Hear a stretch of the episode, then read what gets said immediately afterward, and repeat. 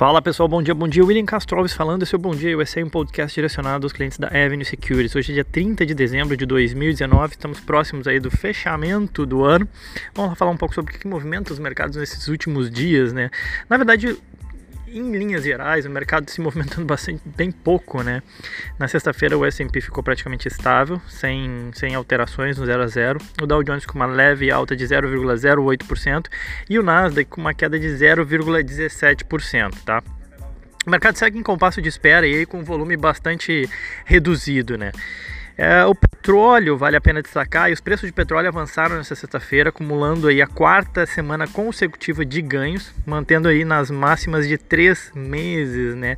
Após novos dados mostrarem aí que os estoques da commodity nos Estados Unidos recuaram mais do que o esperado. O WTI, que é o petróleo negociado nos Estados Unidos, alcançou o patamar de 61 dólares 72 o barril. É, fora isso, o dólar fechou no menor patamar em, em mais de sete semanas na sexta-feira. É, no, no, dia de certa fraqueza aí pra, da moeda no, no, mundo como um todo, não foi só frente ao real, foi no mundo todo. E também um apetite maior por risco aí.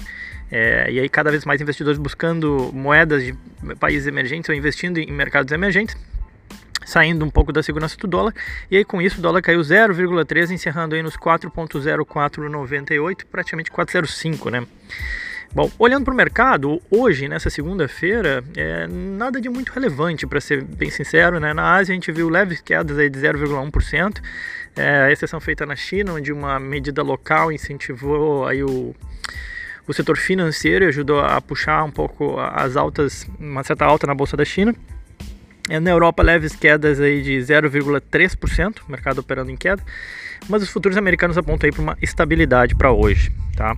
A gente ainda tem uh, ao meio-dia as vendas de, de, moradias nos Estados Unidos e às 11h45 o PMI de Chicago, que mede a atividade da, da indústria aí dessa região de Chicago.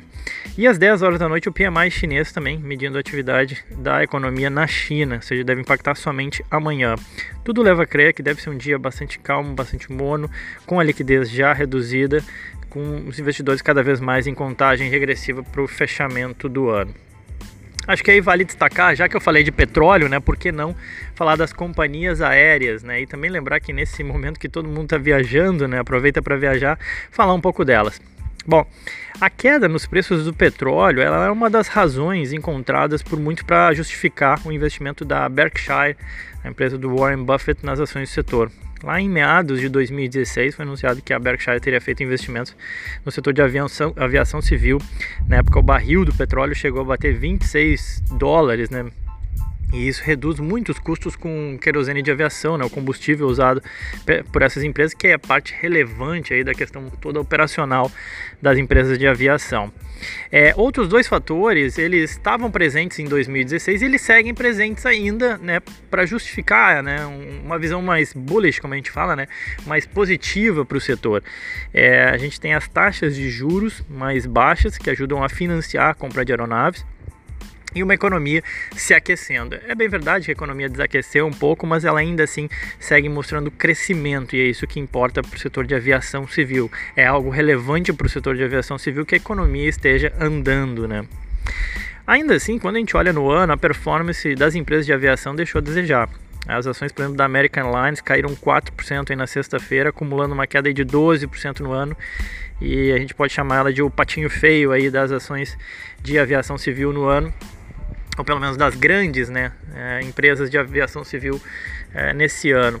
Eu vou comentar aqui as cinco maiores, começando pela maior. A Delta Airlines atualmente é a maior empresa de aviação negociada na Bolsa Americana, um valor de mercado aí de 38 bilhões de dólares. a empresa chegou a entrar em concordata lá em meados de 2001, né, depois do, do acidente das, das Torres Gêmeas e tudo mais. Mas ela veio se recuperando, fortaleceu seu balanço, adquiriu a Northwest Airlines em 2008 e desde então ela tem sido bastante eficiente aí em competir por preços com, com as chamadas discounter companies, né? as empresas que oferecem essencialmente é, tickets de aviação ou de, de voos mais baratos.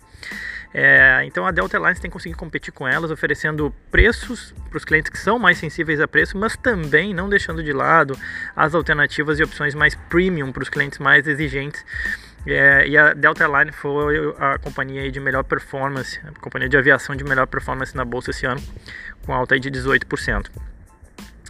É, a segunda maior empresa é a Southwest Airline. O código da Southwest Airline é LUV. O da Delta, que eu não falei, esqueci, DAL. Tá? A Southwest Airline ela vale 29 bilhões de dólares na bolsa americana. Ela é um player doméstico nos Estados Unidos que praticamente domina o mercado local e tem uma forma de ser meio que a disruptor né, do setor. Ela começou a fazer essas disrupções, essas mudanças já há muito tempo, lá na década de 70. Ela foi a primeira a oferecer desconto, a baratear passagens aéreas e tal. Ela tem sido muito eficiente em priorizar as rotas mais rentáveis em detrimento das menos rentáveis e, e nesse ano tem tido uma boa performance aí junto com a Delta Airlines subindo 17% as suas ações. Bom, e aí a gente tem outras duas que já não foram tão bem assim. A United Airlines, código dela é a UAL, valendo 22 bilhões de dólares hoje. Ela que já foi a gigante né, do, dos anos 90 e 2000 mas com uma estrutura de custos inchada, problemas com sindicatos e, e, entre outros, né, ela entrou em concordata em 2002, após aí longos anos de recuperação. Ela depois de, desses de 2002, né, teve aí longos anos de recuperação e é, se fundiu em, com a Continental Airlines em 2010. Né? E nos últimos 10 anos ela foi um case fenomenal aí de, de, turnover, ou seja, de reestruturação das suas atividades e as suas ações acumulando aí altas de mais de 400% é, nesses últimos 10 anos, né? conforme eu falei. Isso junto, obviamente, com a melhora no balanço, voltou a ter lucratividade e tudo mais. Já nesse ano a performance já não foi tão boa, com uma alta mais moderada de 5%. E por último, conforme eu falei, a American Airlines aí sendo o patinho feio das grandes empresas de aviação. O código da American Airlines é AAL. Ela vale 13 bilhões de dólares hoje na bolsa americana. É um dos nomes mais antigos da aviação mundial. Ela sofreu bastante com o delay das entregas da, do Boeing 737 esse ano, além de greves, problemas com sindicatos e por aí vai. E aí com isso as suas ações acumulam uma queda de 12%, tá bom? Um panorama aí sobre o setor é, de aviação civil. E uma última coisa, antes da gente acabar esse programa, uh, só falar de uma reportagem interessante que saiu na CNBC sobre a performance do Trump, né? Reportagem que comparou a performance da bolsa até aqui no governo Trump.